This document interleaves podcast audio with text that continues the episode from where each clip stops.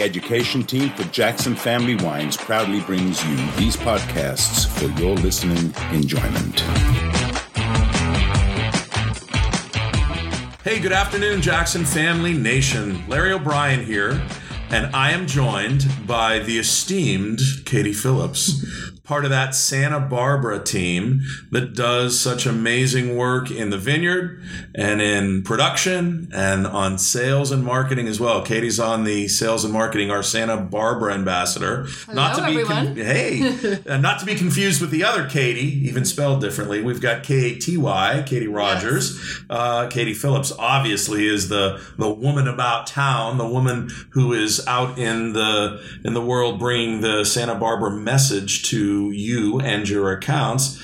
And you know what? Santa Barbara is a very unique place. It's a place that produces primarily two varieties but Lord, there is an enormous amount of diversity within this county. And Katie is there all the time. Uh, she's knee deep in the vineyards and working with the production side. So, Katie, give us a little bit of a lowdown, uh, an elevator pitch, if you would, on Santa Barbara County, sort of um, from east to west, from north to south. What makes this place so unique and special? So, well, that's what sometimes it's a little misunderstood because Santa Barbara, as Jackson family, we talk about the west side, right? So that Chardonnay, Pinot Noir all day. Cool climate, proximity to the ocean. But the county as a whole does it all.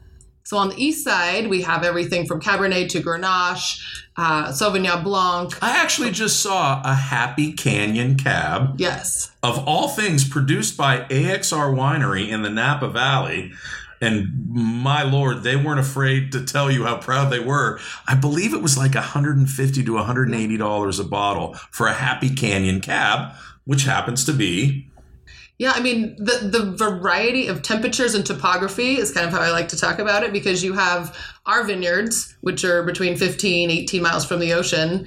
You could be standing though in Santa Ynez Valley on the east side on a summer day, it's 95 degrees, and you drive out to any of our vineyards and it's 65. So you've wow. got a 30 degree temperature difference. So what we can grow is huge, which is amazing if you're a vineyard owner or a winemaker and you want to make a, an array of wines.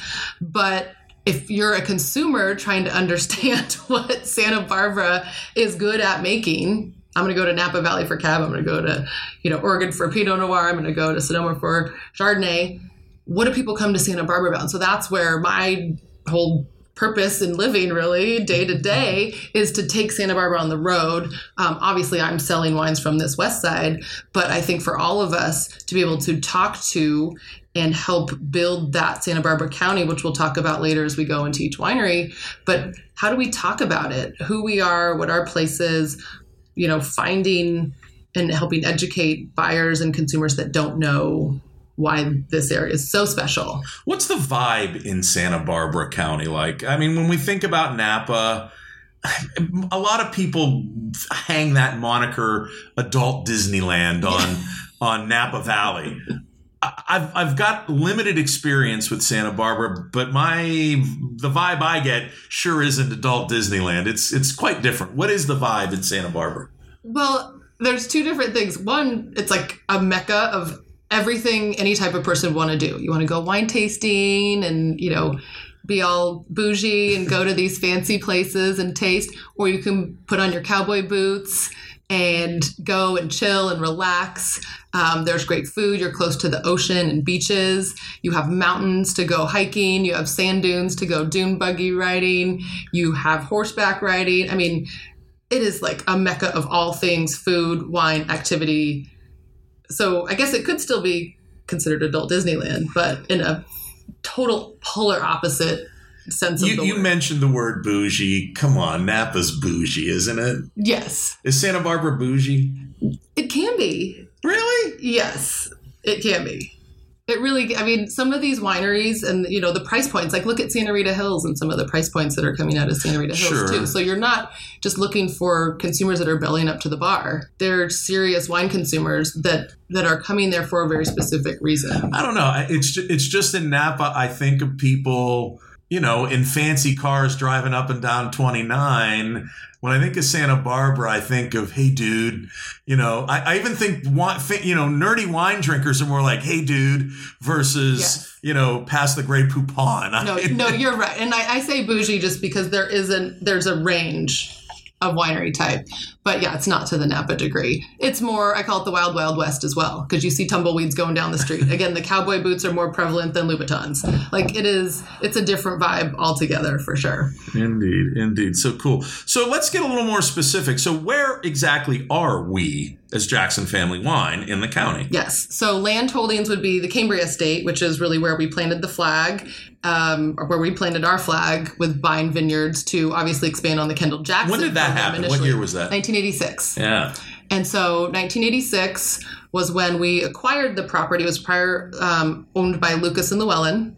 Uh, Jess, and you know, there's a whole big story. Again, we're trying to keep things concise just to Santa Barbara, but had that first right of refusal to purchase this estate because he viewed it as the filet mignon of California in terms of Chardonnay, and then allowed us to create a standalone winery that was now single vineyard. So, in a different realm than Kendall Jackson, being let's talk about sense of place uh, and kind of that ownership of that area.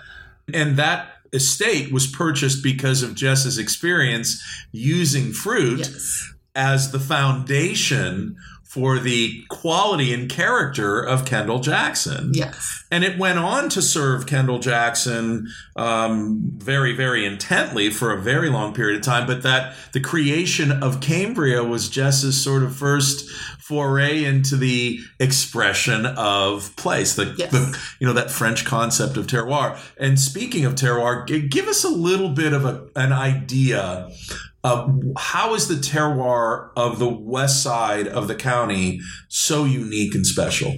So it's the transverse valleys, and that is these east to west going valleys where there is nothing impeding on the oceanic influence to the vineyard sites. So heavy fog, dense fog that is there overnight through the morning till about 10 a.m burns off typically around 10 to 11 we have like a two hour window where in the summer it might be warm sunny not i wouldn't call it hot but you know average temperature in the summer is around 75 now you know in these days creeping up towards 80 but then the fog i'm sorry the wind starts just howling in at 1 p.m clockwork. I mean whether even if it's still warm out the wind is 10 15 20 miles per hour depending on the situation. So so that transverse valley is what makes this area the longest growing season. Um, and then even Santa Rita Hills as well, which we haven't taken that little 45 minute drive basically down there.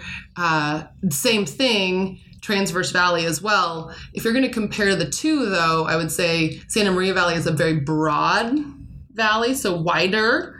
Uh, and then a little more rolling hills, where Santa Rita Hills is these narrower transverse valleys, but much steeper terrain. Is is Santa Rita a bit more extreme in your experience?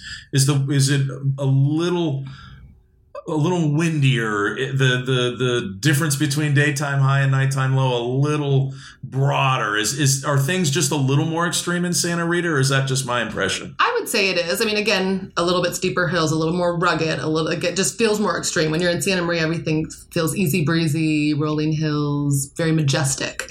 So there's one other appellation that hasn't officially received its appellation that sits literally in the middle of these these two other valleys, Santa Maria to the north, mm-hmm. uh, Santa Rita Hills to the south, and Los Alamos is in the middle. What's what's kind of unique about Los Alamos? It seems inevitable it's going to get its own appellation, and we're a very large landowner there. Right. So that's also a transverse valley, a little bit blocked a little bit more from the oceanic influence, so not as broad of a valley, so a little bit more inland, teeny bit warmer.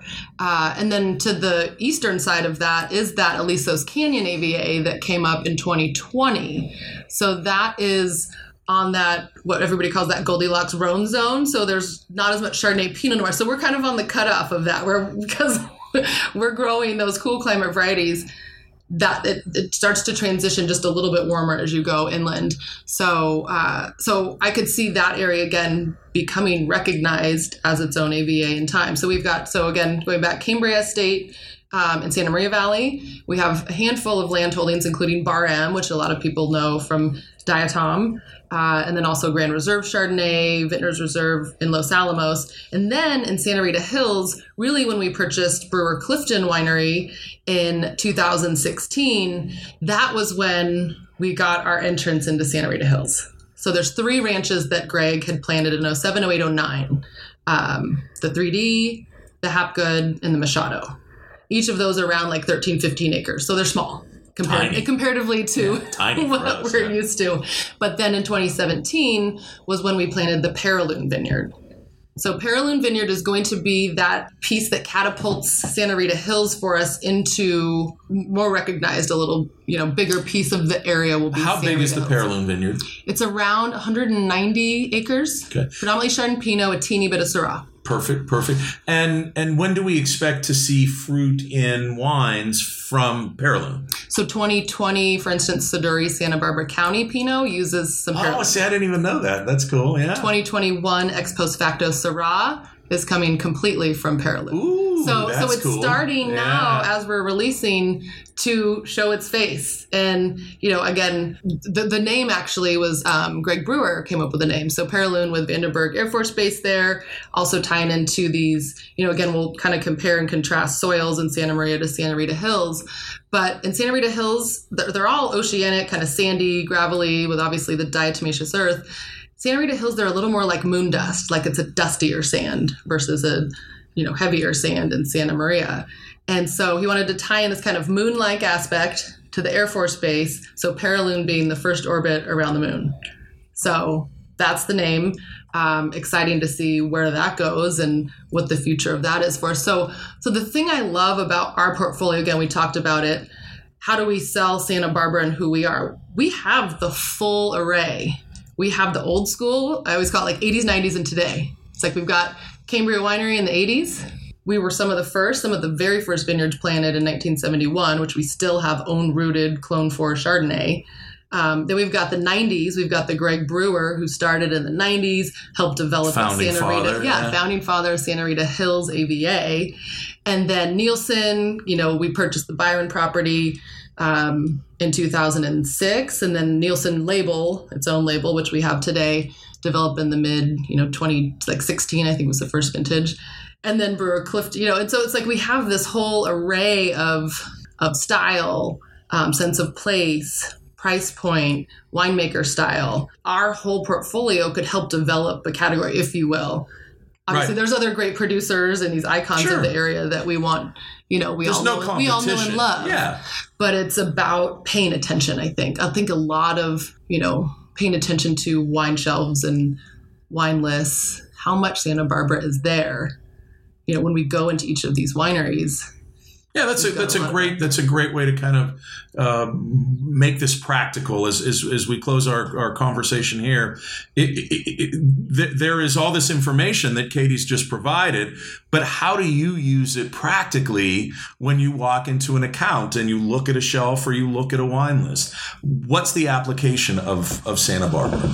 yeah it's again it's sense of place winemaker style and price point so those three things obviously so again we have nielson so those i just always say are very kind of fruit driven lower on the oak profile very accessible and that perfect representation of santa barbara county where we talked about santa maria los alamos and santa rita hills kind of layering in those flavors textures style uh, then we have Cambria. We step it up, and I always use the word like kind of sophistication. So we go sophistication level to a single vineyard.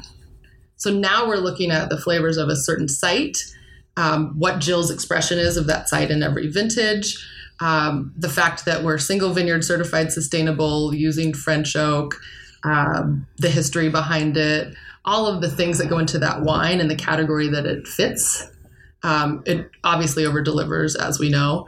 Uh, and then we have Brewer Clifton, Santa Rita Hills, Siduri Santa Rita Hills, um, all of these types of things is then a whole other style. So there's there's a style, a flavor, something for for everyone. Uh, and one of the things I think as we're selling Santa Barbara that I've heard Jill talk about and even Greg kind of indirectly is Santa Barbara County because of that cool climate we get these high acidities, these racy acidities, these beautiful brightness that comes out in the wines. But because of then the sunshine that we still get, because we're in Central California, we get a physiological ripeness. So we get fruit, but not overdeveloped. And then the main component that kind of makes us different is that we have both of those and texture. A textural component. A richness, a, a uh, richness. satisfying richness. But like, what would you can you think of another region that typically has all three of those? Like, does Oregon Chardonnay have all three, or does Russian River Chard have all three? I guarantee you, if you ask somebody from some winemaker, they're going to say yes. Right. But, But there's something way, like- identifiably sexy, sultry, rich, um, satisfying about Santa Barbara County without it ever stepping across the line of cloying or thick or over the top. We we we just don't we don't make a Pinot Noir really in that style. It's it's it, we don't make it in Oregon. We do not make it in No. Sonoma County or Mendocino County, and we certainly don't make it in Santa Barbara. But there's something pretty, you know, pretty lush and and intense about those Yes. Santa Barbara wines. But then it's balanced with that salty sea air Yeah, and the, the tart, savory the tangy, notes and the, savory, all yeah. of this that is just it's so different. And again, that's what I love about what I do is getting to take this on the road and help people understand because now that I've taken, you know, I, I was just Cambria, now I'm all of Santa Barbara. When I show the whole lineup, typically not everybody's going to buy every wine in the lineup, but they say, "Wow, these wines are all really good." And I'm not just saying that because I'm, you know, but it's a confidence thing now. Like I go out, I'm like, somebody's going to buy something from this lineup. And but if we can talk them through categories and price points and styles, and they have zero of a Santa Barbara category on their wine list, why would they not bring in two or three things to make a, a category? If so if you were going to build the perfect bag for a Santa mm-hmm. Barbara day, what would that bag look like? If it had to be, you had to limit it to four Santa Barbara wines. four Santa Barbara wines. Oh, that's really hard. Uh, I guess it depends on. Well, you want to do your research, right? So we always talk about looking at the wine list. So if they have a handful of Santa Barbara Pinot Noirs, I'd probably lean more towards Chards and then maybe a couple Syrah. Uh, but I would say you would want to do like a Diatom Chardonnay because that is just not like anything else in the portfolio. And I know Correct. Greg prides himself on that because he's really helped. You know, he launched that in 2005 when there weren't many Chardonnays like that.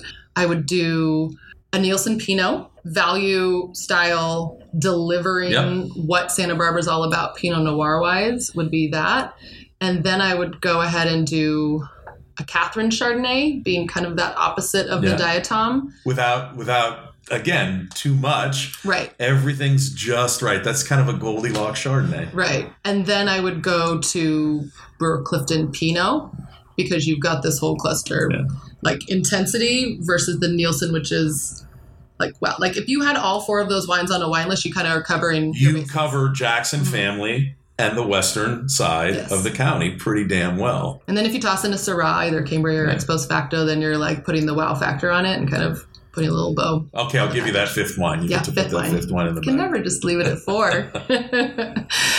Well, thank you, Katie. I think we, we covered a good bit of ground, and you can expect to hear more from us. And we'll go a little deeper on uh, more specific subjects, uh, uh, on geographical subjects, on winery subjects, and and certainly Katie is the expert to bring you that information. So, thank you, JFW Nation. Hope you enjoyed it, and we'll see you again soon. Cheers.